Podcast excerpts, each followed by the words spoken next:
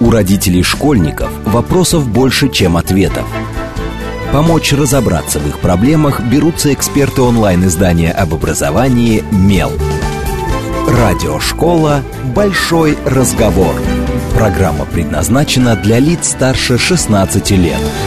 Добрый день, в эфире Радиошкола. Это совместный проект радиостанции «Говорит Москва», интернет-издание образования и воспитания детей «Мел». У микрофона сегодня, как обычно, я, Надя Попудогла, издатель «Мела». А в гостях у меня Тарас Пащенко, заведующий лабораторией проектирования содержания образования Высшей школы экономики, ведущий эксперт Института образования той же Высшей школы экономики. Добрый день, Тарас. Здравствуйте, Надя. И автор книг, посвященных критическому мышлению. И поговорим мы сегодня как раз об этом. А, в последнее время, мне кажется, про критическое мышление стали говорить очень много. А, мы слышим это из всех дыр – более того, мы все считаем, что мы прекрасные, критически мыслящие люди. И я даже с утра в одной из своих редакций задала вопрос своим коллегам, говорю, как вы умеете критически мыслить? Все сказали, да. Я сказала, а что такое критическое мышление? И все таки а... поэтому прямой, простой, очевидный вопрос. Что такое критическое мышление? Как мы это понимаем, если попытаться объяснить это просто? Э, очень хороший вопрос а, про то, что такое критическое мышление. А, действительно, всем часто про это слышим, много говорят об этом со всех сторон, но э, в целом существует какой-то такой академический консенсус по поводу того, что это, но даже в разных научных статьях можно увидеть разные формулировки. Вот. Если э, говорить о тех определениях, которые мы используем в наших исследованиях, в том числе в наших образовательных проектах, вот, то мы подходим к критическому мышлению как Э, к такому сложному образовательному результату, который э, включает в себя различные знания, навыки, установки. И э, эти знания, навыки, установки, они распадаются на несколько категорий. Ну, во-первых, это то, что связано с анализом информации. Очень важно уметь там, отличать достоверную информацию от недостоверной, понимать, чем отличаются разные источники между собой. Вот, понимать, что такое там, научный метод, как надо проверять гипотезы, как их выдвигать, а, это навыки, связанные с логическими рассуждениями, с тем, как сделать выводы на основе там, полных данных или неполных данных. А, это а, навыки, связанные с аргументацией, как обосновать свою позицию, как понять, э, хорошо ли обосновывает свою позицию другой человек, то есть собеседник, увидеть какие-то, может быть, там, уловки, логические ошибки и так далее, и так далее. И самое важное, ради чего все это, да, вот много всяких разных образовательных результатов, такая комплексная штука, критическое мышление – в целом все это используется для того, чтобы находить ответ на сложный вопрос. Или для того, чтобы, как говорят э, исследователи, заниматься решением проблем или problem solving. Такая штука. То есть у нас есть вопрос, на который нет какого-то очевидного, понятного ответа, который можно прочитать в каком-то доступном источнике. Мы не знаем, как поступить, мы не знаем, как правильно. И в этой ситуации нам нужно применить какое-то количество навыков, определенных для того, чтобы выбрать э, такой вариант действий или такой вариант ответа, ну, за который, по крайней мере, не будет потом мучительно больно. Может быть, он не будет наилучшим, но, по крайней мере, он будет оптимальным. А если прям в быту? Вот э, нам же сейчас, мне кажется, уже даже пенсионеров обучают критическому мышлению. Я точно видела анонс какой-то не знаю, не уверена, было ли это московское долголетие, но так или иначе какая-то социальная программа, где рассказывали, что научим ваших и традиционное для нашего мира обращение к людям старшего возраста, бабушек и дедушек, мыслить критически. Опс. Да, мне кажется, что навык критического мышления, он важен ну, в любом возрасте, да, когда его можно э, ну, уже там как-то целенаправленно развивать. Э, возможно, история со старшим поколением, с людьми э, взрослыми или там очень взрослыми, вот, она интересна тем, что ну вот с возрастом у некоторых людей могут снижаться какие-то когнитивные функции из-за того, что человек, ну, например, находится на пенсии, ему не надо по работе вот все время пользоваться полноценно э, как бы анализом информации и так далее. И часто люди старшего поколения становятся жертвами ну, мошенников, например, различных, да, есть там финансовые пирамиды. Мы недавно смотрели, в прошлом году количество финансовых пирамид в России по оценкам Центробанка выросло что-то в три раза, кажется. И а, количество жертв мошенников ну, у нас постоянно растет, тоже, да. да. Плюс э, есть различные истории, которые мы в том числе описываем с Никитой Непряхиным в нашей книжке про критическое мышление, которое вот для подростков, железная логика на все случаи жизни. Вот, там тоже, кажется, такая типичная история, когда бабушка, значит, заказывает какой-то чудодейственный аппарат, который, значит, избавит ее от всех недугов, а внучка вот пытается как-то ей объяснить, почему это сомнительное такое предприятие. Вот, и, и так далее. Но если мы говорим, что это образовательный результат, просто вот я тоже сталкивалась с заблуждением, что люди считают, что критическое мышление – это какая-то такая, ну, имманентная история. Вот ты родился, да, ты развиваешься, ты автоматически начинаешь э, э, учиться от, относиться к реальности критически. То есть, когда, особенно с родителями, мы начинаем говорить там критическое мышление в школе, они боже мой, ну хватит уже, остановитесь, уже там читательская грамотность, функциональная грамотность, финансовая грамотность, еще и критическое мышление, все, и дальше пошло-поехало. То есть все-таки это некий процесс образовательный с вполне конкретными, вот которые вы описывали, результатами. С какого возраста тогда? Ну, э, а то сейчас пойдем трехлеток учить, да. Да, отличный вопрос. А, как я говорил уже в начале, критическое мышление – это сложный такой конструкт, как вот говорят в науках об образовании. И э, разные компоненты, судя по всему, можно формировать в разном возрасте. А, если вспомнить э, какие-то там научные дискуссии по поводу того, как вообще мышление развивается у людей, известны работы Пиаже, это, значит, известный, ну, совершенно великий психолог, который в середине 20 века как раз писал о том, что человек получает способность взаимодействовать с миром с помощью каких-то абстрактных моделей, математических или логических, ну, где-то вот к 12-13 годам. А с его точки зрения, до этого возраста, ну вот в какую-то серьезную, сложную формальную науку, ну, бессмысленно целом людей погружать. Ну, просто потому что мозг еще не может. Вот, но... Э, Нанесли удар по раннему развитию. Ну, это не значит, что да, да, я нельзя понимаю, что начинать. Это не отменяет, конечно, да. конечно, не отменяет. Вот, но если говорить про критическое мышление, например, очень такой важной э, установкой критически мыслящего человека является идея о том, что э, любые суждения должны быть обоснованы.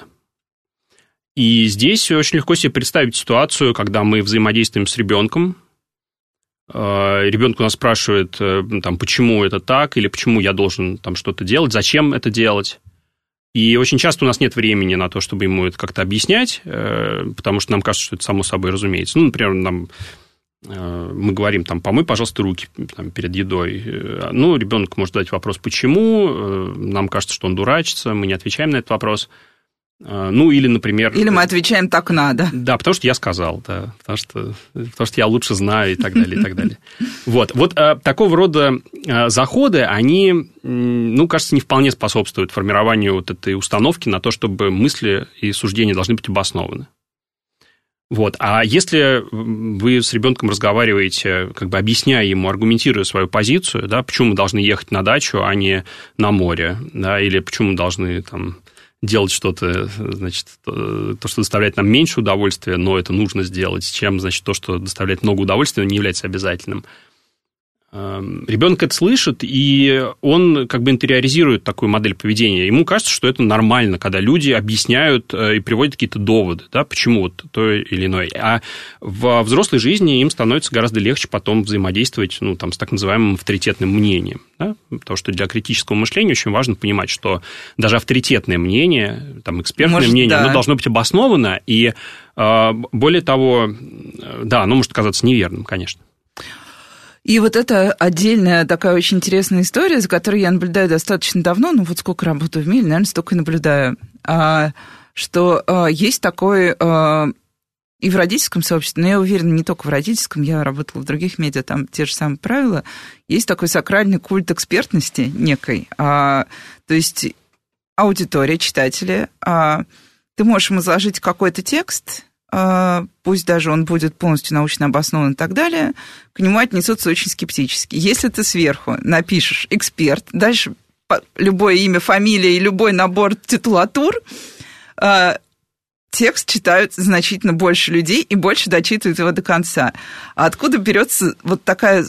Потому что формально же тоже, если бы мы подходили к этому немножечко более серьезно, мы должны были прогуглить этого эксперта посмотреть, что он вообще за человек, занимался ли он действительно тем, о чем он говорит. Но по факту люди просто щелк, и экспертное мнение становится единственно правильным. А оно может быть абсолютно неправильно. Почему это так работает? Что это вот за модель восприятия? Ну, это совершенно нормальная модель восприятия, потому что идея о том, что надо слушать э, старших или знающих людей, она ага. является совершенно естественной для нашей Мы культуры. Вот это, да, да, связываем да, это. Ага. Да, конечно. Э, мы воспитываем детей таким образом, да? Но важно, да, что в какой-то момент это действительно является, ну, как бы супер важным просто для выживания да, слушать, что говорит старший, а не задавать Ну да, вопросы. пока ты еще там не знаешь все про розетку. Ну, например, например. А, но э, очень важно, что в какой-то момент э, даже это, оно должно как бы немножко ставиться под сомнение. Да? Ну или, по крайней мере, человек должен держать в голове идею о том, что, ну, там, во-первых, эксперт может ошибаться. Да, не все розетки одинаковые. А, во-первых, э, эксперт может ошибаться. Во-вторых, действительно ли человек, который называет себя экспертом, является экспертом? Это очень важная такая история про развлечение, в том числе фактов и мнений. Мы очень часто их путаем, когда пытаемся что-то обосновать.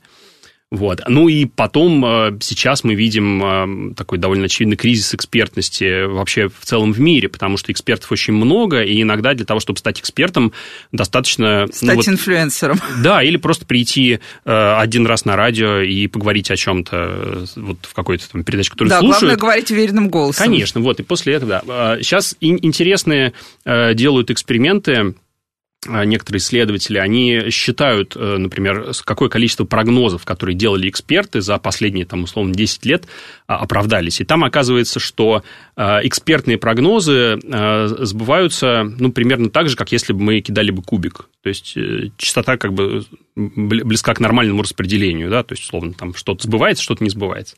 А это значит, что даже, даже те люди, которые являются общепризнанными как бы экспертами в каких-то своих областях, пытаясь сделать какое-то предсказание, они ошибаются так же часто, как и обычные люди.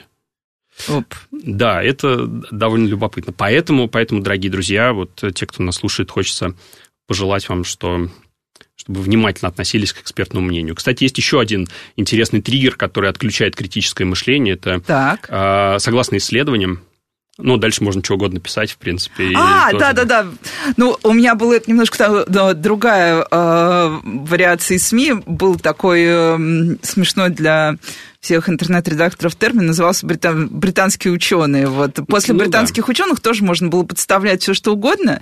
И внутри редакции британские ученые считались просто ну, признаком, что ты несешь аудитории откровенно трешовый контент а аудитория при этом относилась к этому вполне серьезно. То есть ты видел, как потом под э, материалами возникали обсуждения. Да, я всю жизнь так и думал нет никаких сомнений, что это на самом деле правда. И вот дальше полотно, и ты так смотришь, так, это какие-то прям темные истории про медиа. Вернусь а, немножко к детям, а, хотя...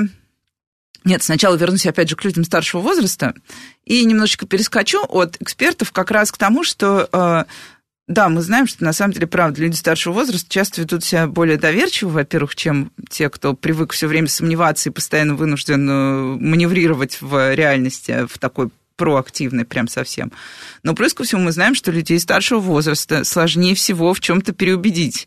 И что если сказали, что, э, не знаю, что если посмотреть на Луну, то все бородавки пройдут, вот есть вот этот миллион поверий, которые мы передаем из поколения в поколение, можно спорить сколько угодно со стороны там э, приводить каких-то примеры доказательной из области доказательной науки, все что угодно, но ты не переубедишь, почему вот так, то есть люди не готовы вообще никак прощаться со своими заблуждениями, условно. И из-за этого часто мы спорим.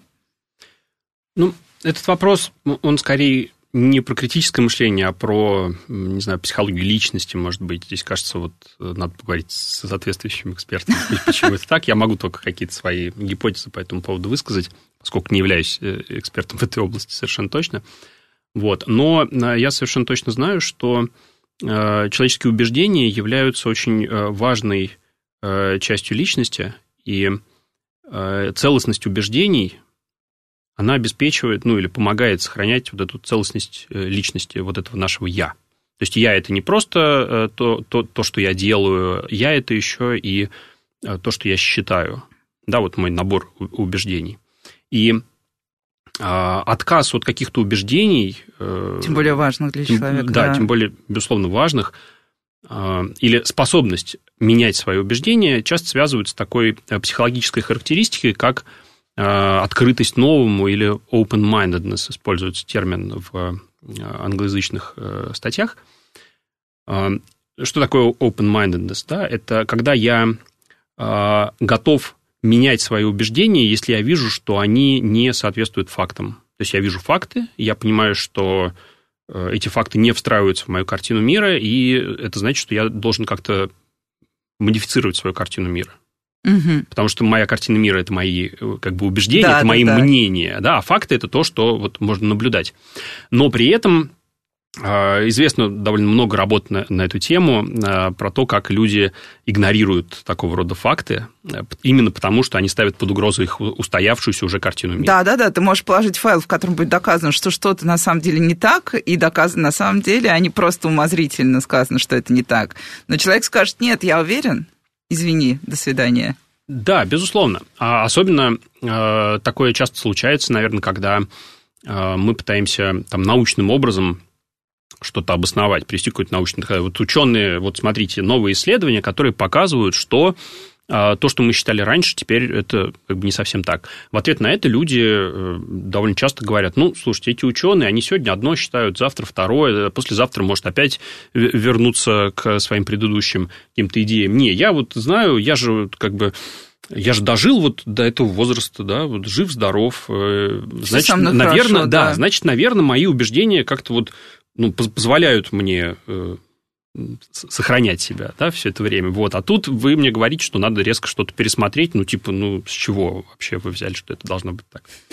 Э, ну, и потом еще есть очень важный момент с этим связанный, что если я даже понимаю, что э, вот все, все-таки, да, есть много фактов, которые все-таки выводят меня из этого состояния равновесия, да, если э, я вот публично говорю, да, вот я ошибался, на самом деле все может быть совсем не так. Это может означать некоторое такое признание в том, что я ну, вот не совсем правильно жил э, и, ну, и так да, далее. Все, а это, все это время, конечно, да, при, это очень, травма, себя это очень травматично. Да. И я уж не говорю о том, что у нас э, есть совершенно... И опять же, это воспитывается, кстати, и в школе, вот эта вот э, неприемлемость ошибки. А, да, Люди, э, это... э, опять же, да, почему? Ну вот потому что школьная система, в том числе, да, не только школа в этом, безусловно, э, виновата или причастна к этому, да. Вот в школе надо правильно отвечать. Если человек не знает правильного не надо ответа, сомневаться еще. Он, он будет молчать, да, он не будет выдвигать никаких идей, потому что он не уверен в том, что эту идею, эта идея будет правильна. Уже весь мир говорит о том, что эффективное обучение – это обучение от ошибки. Да, если ты не совершаешь ошибки, ты не можешь ничему научиться. Ну, вот, тебе надо э, увидеть, что э, то, что ты делаешь, приводит к неправильному результату, а это значит, что тебе надо поменять способ действия. И вот так и запускается процесс а, обучения. Ну, и точно так же получается, что как бы вот наши учителя же очень не любят, чтобы дети сомневались в том, что им говорят. Ну, понятно, что есть вещи, против которых очень сложно спорить, там, формулы, и... хотя нет, почему? Мне кажется, можно спорить даже относительно очевидного. То есть я, например, наблюдала, как один раз на кружке математики у моего ребенка э, во втором классе э, им э, их педагог попросил придумать примеры, где 2 плюс 2 не будет равно 4. И дети ужасно перепугались, потому что они сказали, так, Саша, что ты от нас хочешь? Ну, потому что, во-первых, нам уже 2 плюс 2 всегда равно 4, потому что вот кубики, тра-та-та. А во-вторых, если ты скажешь учителю, что 2 плюс 2 не равно 4, над тобой просто все посмеются. Зачем? И потом они складывали в 2 плюс 2, получали 5, получили, мне кажется, еще от этого огромное удовольствие. Но вот эта вот история про то, что ты не можешь усомниться в том, что тебе говорят от доски, вот она же тоже играет в итоге против ребенка. Ты учишься вот так потоково, потом мы удивляемся, что люди там принимают все, что говорит телевизор. Мне кажется, телевизор очень хорошо, как доска работает и продолжает также вещать вот это вот Здесь ты за партой, тут вот вещающая да. голова. Или люди принимают решения э, явно ошибочные, э, но не готовы признаться в том, что это было плохое решение, не готовы откатить. И начинается вот этот процесс э, escalations of commitment, когда раз уж мы начали это делать, то надо делать. Нельзя доведем бросить на конца. доведем до конца. Да. И, в общем, все мы видим к чему это иногда может приводить, к каким последствиям не только для человека лично, но и для окружающих. Да, но, кстати, пример, который вы привели про учителя математику, говорят, говорит о том, что все-таки не все, видимо, учителя Это не, не государственный кружок, ну, это дополнительные э, занятия. Я думаю, что учителя бывают разные. Не, Есть не, учителя, которым, э, которым это важно и интересно. И, кстати, э, раз уж мы начали про учителей, мне кажется, важно э, что-то... Ну, важно заметить это такой вот момент. Я просто сейчас довольно много про это читаю по, э, по, по работе. Э, значит, вопрос о том, а вот что, что, собственно, делать, как э, формировать. Вот. И практически все исследователи, которые серьезно занимаются изучением формирования навыков мышления, критического мышления в школе, в университете, они говорят, сходятся в том, что наиболее эффективная история – это история про различные дискуссионные форматы обучения. То есть, когда не просто человек слушает какую-то информацию, а когда он совместно с другими учащимися, совместно с преподавателем все-таки как бы рассуждают, пытаются увидеть там сильные и да, слабые когда стороны в познание через рассуждение да, как совершенно раз, верно, да. Совершенно верно. Может быть, э, да, это, э, безусловно, это дольше, это сложнее, сложнее для учителей, и для, и для учащихся, вот, но вот это то, что действительно может помочь. А истории про то, что давайте просто вы запомните, что дважды два это четыре, и не будем как бы это, к этому обращаться. И не будем толкать землю. А как там мы недавно узнали запрос в ЦИОМ, что ага. 35% россиян верят, что Солнце вращается вокруг Земли, меня почему-то очень сильно это поразило. Мне почему-то показалось, что там есть какие-то вопросы к методологии, там как-то вопрос был э, сформулирован э, ну, в общем, я думаю, что такие люди есть, безусловно, которые искренне э, вопрос заблуждаются. Да. да, вопрос в том, э, сколько их, но это уже, да, э, отдельный большой разговор про то, как там, можно ли доверять исследованиям общественного мнения и что они на самом деле нам сообщают. Про это, кстати, тоже довольно кстати, много Кстати, вот да, еще, еще один пример критического мышления, потому что я очень люблю опросы общественного мнения, когда большая часть людей даже не задумывается о том, на самом деле, какая там выборка внутри, сколько человек было. Потому что обычно же это как преподносится? Большинство россиян, например, бьют детей или не бьют детей. Или большинство россиян тратят там столько-то денег на то-то, то-то, и ты представляешь себе вот этих мифических э, россиян, пытаешься себя соотнести с этими мифическими россиянами. Ну, иногда получается соотнести радость узнавания работает, не получается, работает глубочайшее разочарование, ты думаешь, а где же, в общем, где я, а где эти россияне? Но это такая история, мне кажется, с опросниками вообще можно было бы отдельно проводить эфир на эту тему. Ну и э, я, кстати, тоже очень жалею про дискуссионный клуб, потому что когда я училась в школе, это было ужасно давно, а, и у школ было как-то, мне кажется, больше свободы. У нас, например, был, был даже клуб дебаты, и это была вообще великолепная практика, где, во-первых, было... Ну, еще у нас был очень хороший учитель, который добровольно-принудительно вел наш кружок а, политических и культурологических споров, но это очень сильно помогало просто научиться друг с другом разговаривать, и так, чтобы тебя слышали, и ты слышал других, мне кажется, вот тоже очень важный навык. А, и, ну и плюс ко всему, это был отличный кружок для просто дружбы. Мне кажется, мы до сих пор с некоторыми людьми общаемся, но посмотрим. В хороших школах это все, безусловно, есть, но у нас остается буквально полторы минуты, а, поэтому а, чтобы поставить точку в разговоре о семейных спорах э, против очевидного, переубеждать или забить, или продолжать нести аргументы. Ну, потому что нам постоянно пишут э, молодые родители, ну как же все-таки им рассказать, что мир другой? А, мне кажется, здесь э, надо на каждом этапе вот такого рода дискуссии, обсуждений, споров всегда отдавать себе отчет в том, что для тебя является эм, значимым значит, доказать свою точку зрения или, например, сохранить э, отношения. Хорошие отношения. Да. Понятно, что в ситуации, когда ты споришь с человеком, как бы, который сильно старше тебя, вот взрослого, пожилого возраста, э, как бы ты в этой э, ситуации выступаешь тем человеком, который может что-то, ну, как бы может подстроиться, проявить какую-то гибкость. Вот. Людям пожилого возраста это делать гораздо сложнее. Поэтому вот если важнее отношения, ну, может быть, Выбираем стоит да, выбираем отношения. Да. Ну и сейчас мы идем на короткие новости, и сразу после них продолжим говорить о критическом мышлении и вообще о нас самих. С вами Радиошкола, не отключайтесь. У родителей школьников вопросов больше, чем ответов. Помочь разобраться в их проблемах берутся эксперты онлайн-издания об образовании «Мел». Радиошкола «Большой разговор». Добрый день, в эфире снова радиошкола. Это совместный проект радиостанции «Говорит Москва», интернет-издание образования и воспитания детей «Мел». А, у микрофона, как обычно, я, Надя Попудогла, главный редактор ОПА. И тут я забыла, что я не главный редактор, а издатель. Ну, в общем, от э, переменами слагаемых сумма не меняется. Могли бы оспорить, кстати. А, в общем, с вами я, а в гостях у меня сегодня а, Тарас Пащенко, заведующий лабораторией проектирования и содержания образования Высшей школы экономики, ведущий эксперт Института образования Высшей школы экономики и автор книг по критическому мышлению, в том числе для подростков, так что вы можете, если вы не за рулем, взять телефон и загуглить, ну или просто запомнить и поискать потом. Добрый день еще раз, Тарас. Добрый день, Надя. И говорили мы уже немножечко о том, что такое критическое мышление, говорили уже о наших э, родственниках, убеждениях, отрицаниях. А сейчас поговорим все-таки прям прицельно про школу, если вернувшись к тому, что критическое мышление – это в том числе некий образовательный результат. И что есть определенный возраст, когда мы можем постепенно вводить детей в а, как этому учить, что может здесь делать школа, что это должно быть в идеальном мире – уроки логики, уроки, не знаю, риторики, уроки крити... Вот у меня один раз у ребенка в четвертом классе было занятие по критическому мышлению. А, я спросила, что это было. Он говорит, нам дали бумажку, на нее были наклеены там типа два объявления.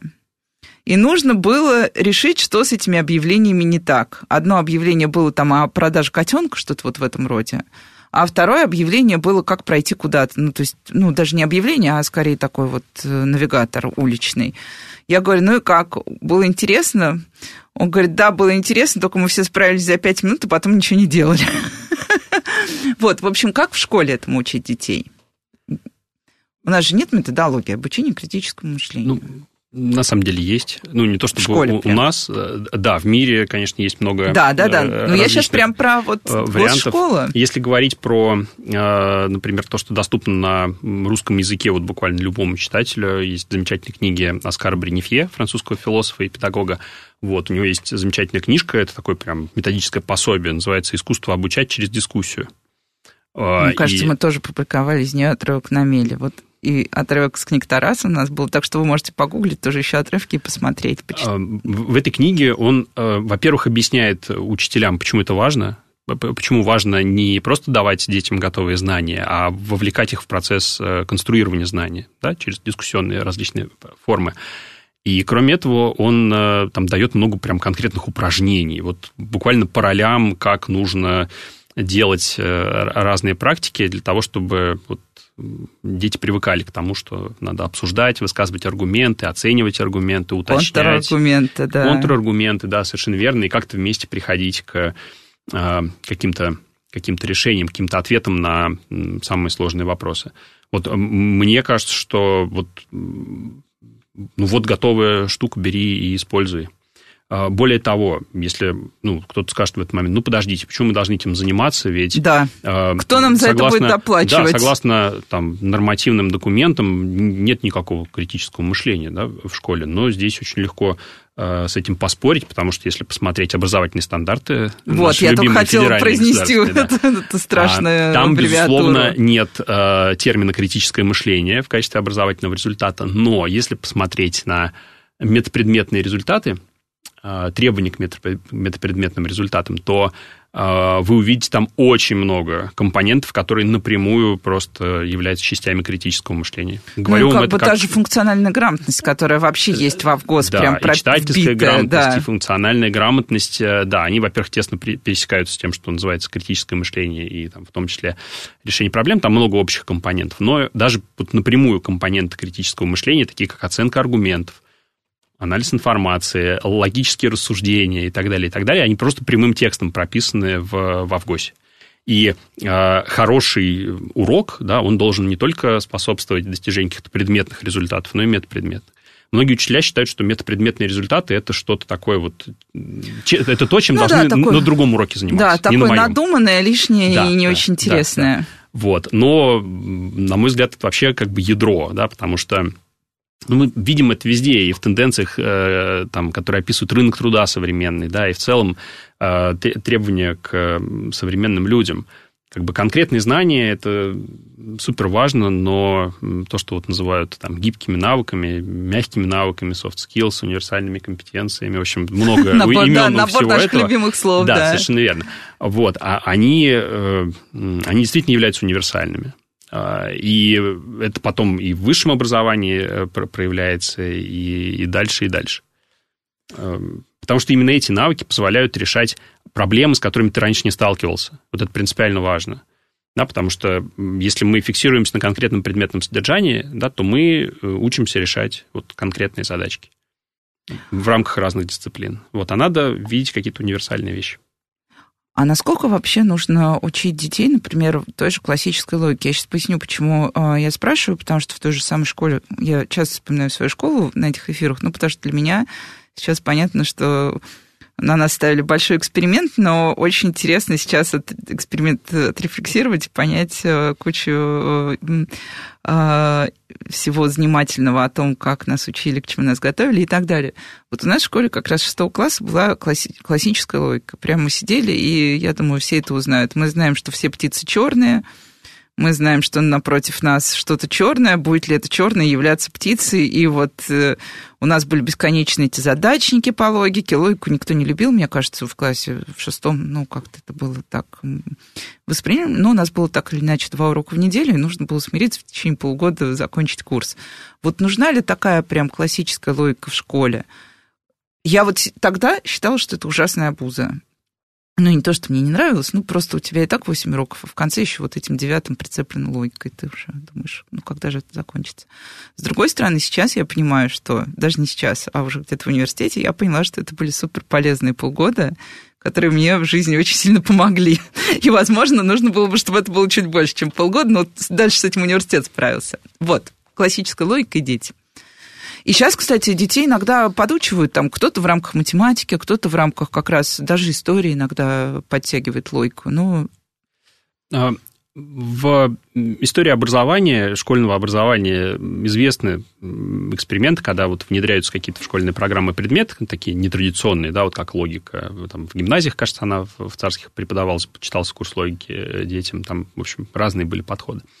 А в последнее время Э, значит, э, роль э, логики ну, выполняла или, скорее, должна была выполнять такая дисциплина, как геометрия. А, Но она Потому в школах, что, да. к сожалению, да, немножечко да. куда-то сейчас, делась. Сейчас с этим как-то все немножко сложнее, но в целом, в целом, что такое логика? Да, логика – это наука, которая рассказывает о том, как правильно рассуждать, как правильно делать выводы, основ, основываясь на какой-то информации, да, как можно там что-то доказать. Да, что такое доказательство, чем оно отличается просто от там, демонстрации или э, другой какой-то формы обоснования.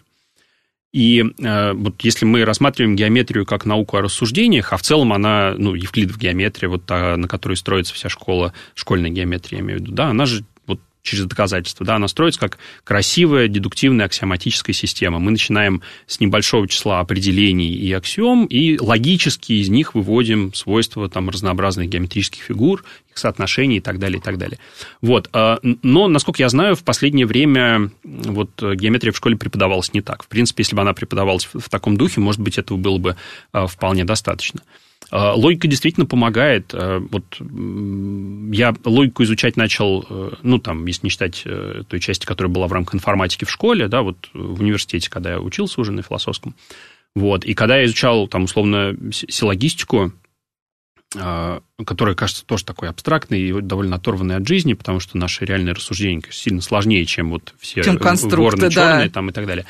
Вот. Но силлогистика мне очень помогла, например, разобраться с грамматикой английского языка ну, поскольку английская грамматика, она гораздо более жесткая с точки зрения как бы требований и правил, чем, например, э, грамматика русского языка, вот, то вот понимание, что такое субъект, что такое предикат, очень хорошо помогает понять, вот как подлежащее со сказуемым да, взаимодействует в предложениях и так далее. Ну, не считая каких-то других, наверное, а, полезных результатов всего этого.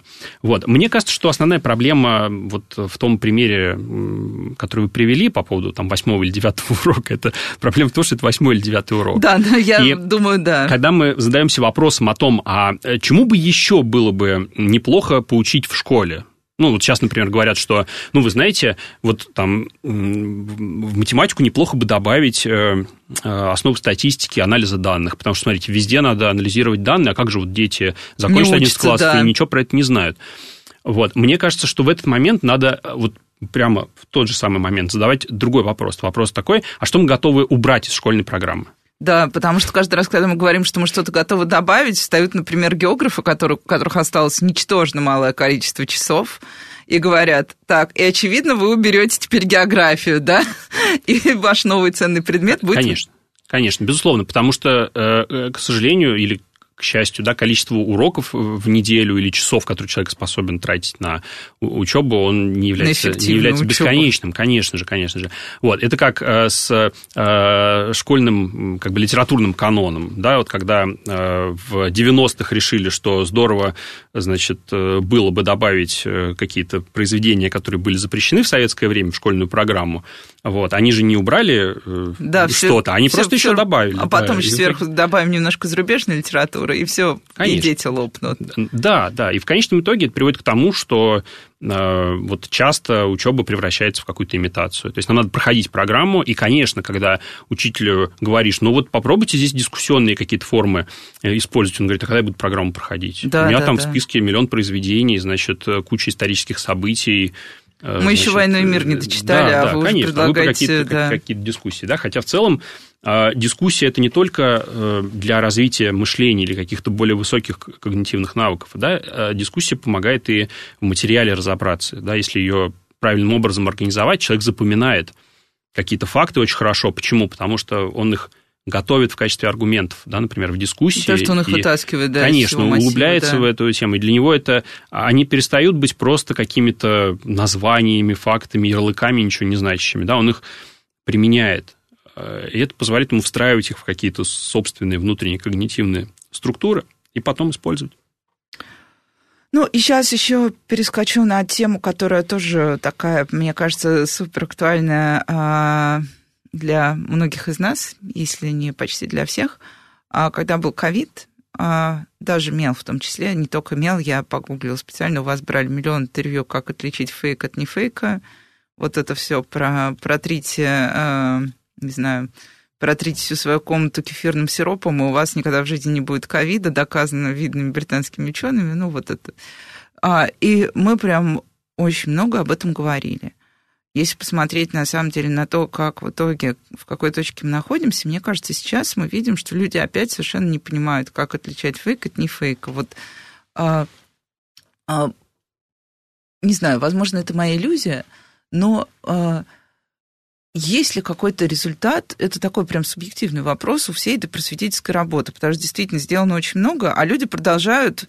Ну, то есть я вот э, учу своих близких родственников, простите меня, мои дорогие близкие родственники, что не нужно читать новости на определенных сайтах просто. Я говорю, здесь э, это перепечатки, здесь ошибки, тут есть все признаки того, что это сайт э, очень низкого качества. Но дальше приходит э, моя любимая близкая родственница с э, огромными глазами говорит, Надя, все, давай купим срочно тушенку и будем куда-нибудь там что-нибудь начнем делать. Я говорю, так, что такое, что, что сегодня мы прочитали? Вот. Почему доверие к фейкам сохраняется таким высоким, несмотря на все? Ну, Несмотря на что? Ну, несмотря на вот весь объем. Вот вы выступаете на конференциях, пишете да, книги. Да, да. И не только, а еще там десятки у нас есть, ну, у нас, я считаю, что было поколение прям очень классных просветителей. Оно вот сейчас есть с нами. Вот, вроде бы, правда, стало очень много информации, очень... Да, кстати, а вот это интересный вопрос. А переизбыток информации, он вообще не влияет на способность человека критически к чему-то относиться? Просто когда у тебя есть там какой-то кусочек информации, ты можешь взять, сесть и его разобрать. Когда на тебя со всех сторон постоянно тебя бомбит э, куча фактов, как вот здесь работает критическое мышление, и факты, противоречащие друг другу, и факты, которые ты не можешь проверить. Вот что с этим быть? Как, как с этим ну, быть? Наши э, ресурсы э, интеллектуальные да, или когнитивные, которые позволяют нам вот как-то принимать решения, они, естественно, ограничены. Вот. И э, когда значит, в 70-х американские психологи Канеман и Тверски значит, изучали, как люди принимают решения и на основе какой информации, да, они открыли определенный набор когнитивных искажений и так называемых эвристик, да, то есть таких как бы даже не правила, а как бы рекомендации, которые, которые неявным образом использует наш мозг э, для того, чтобы принимать решения.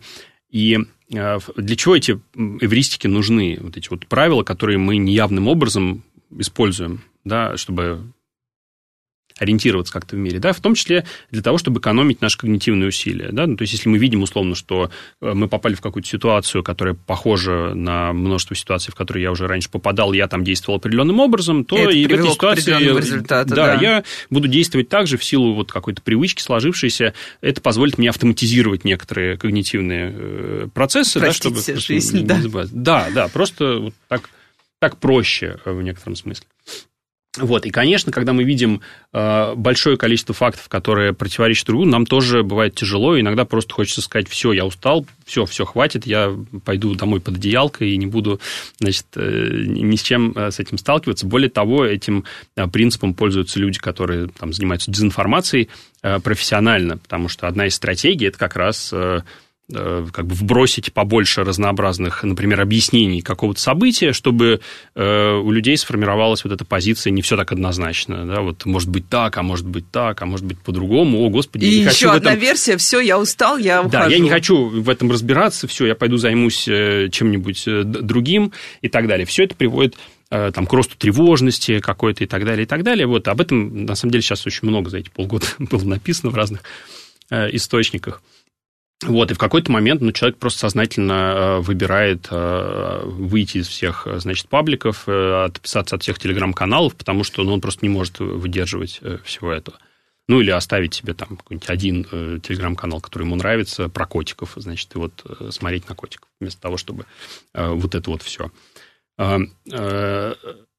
Конечно, просветительское движение в России сделало очень много за последние, там, не знаю, сколько, 10, 15 10-15, лет, да, да, мне наверное. кажется, да, вот так, если мы попробуем отсечки да, ставить. Но, но здесь э,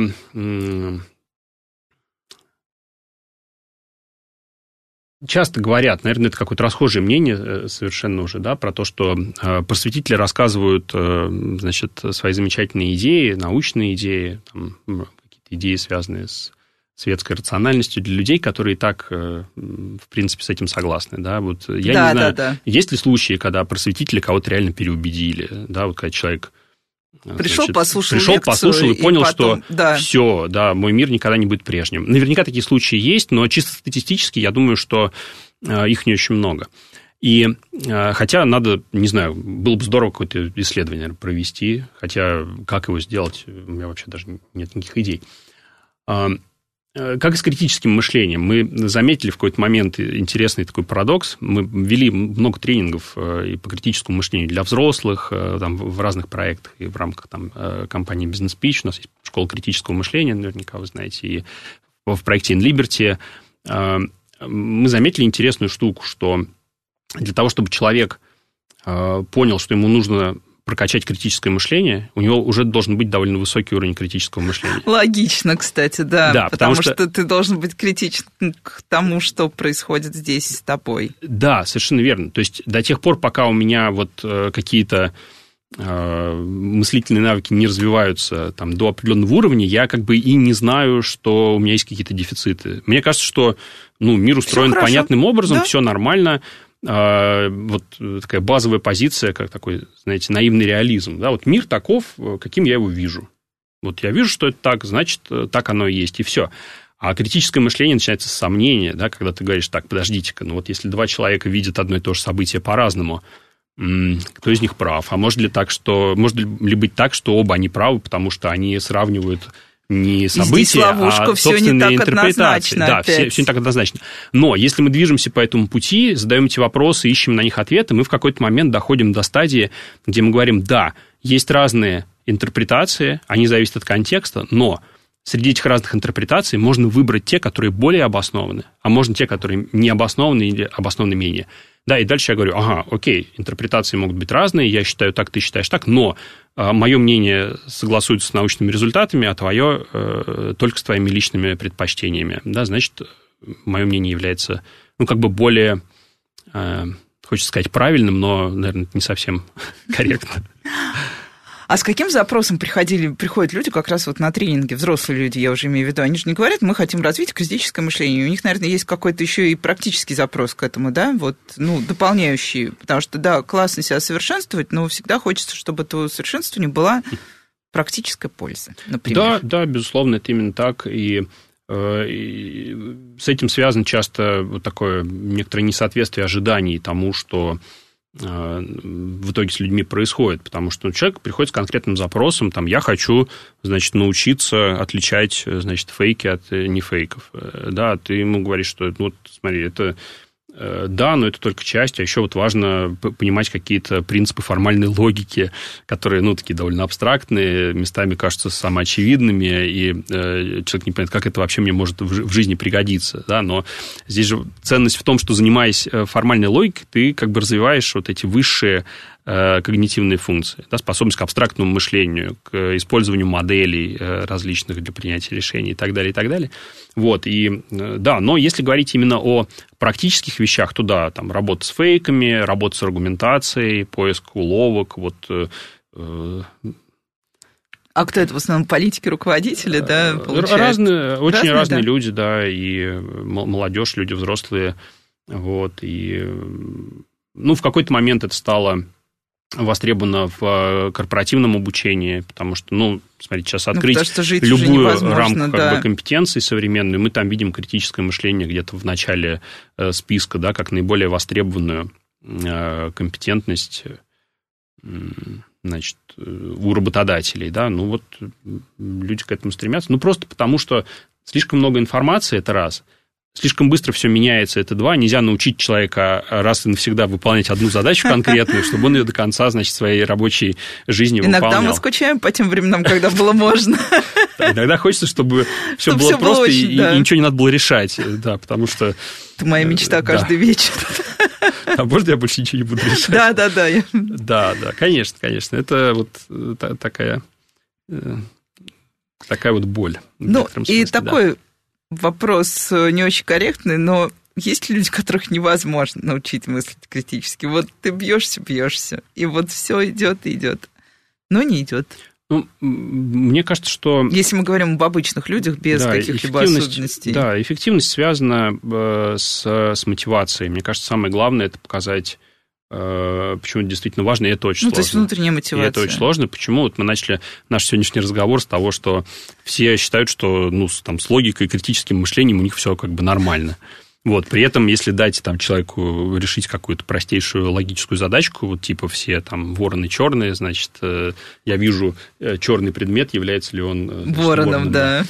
Вот, очень большое количество людей э, ошибаются. Мой, моя любимая картинка из интернета, которую я там часто показывают, значит, где людей просят оценить логичность утверждения, значит, а, все сущее а, создано Богом, Земля – это сущее, значит, Земля создана Богом. Логично или нелогично? И все, 70% людей говорят, что нет, это нелогично, так нельзя рассуждать. Вот, хотя оно, ну, с точки ну, зрения с точки логики, зрения оно логики совершенно, все... да, конечно, конечно. Вот. Э, но, конечно, да, с логикой у нас все в порядке у всех. Вот. Я же не говорю про какие-то более сложные штуки, там, типа анализа аргументации или да, работы с дезинформацией. Не, ну мы знаем, что мы, во-первых, да, каждый идеально умеет другому что-либо доказывать, и что мы переспорим любого, и всегда у нас найдутся подходящие аргументы. Наверное, собственно, вот и все. Спасибо большое. Можно было бы говорить еще дольше, но наше время подошло к концу. А, давайте, да, будем учиться критически мыслить еще раз, всем пригодится. Я тоже сейчас пойду тренироваться. С вами была Радиошкола. До встречи на следующей неделе.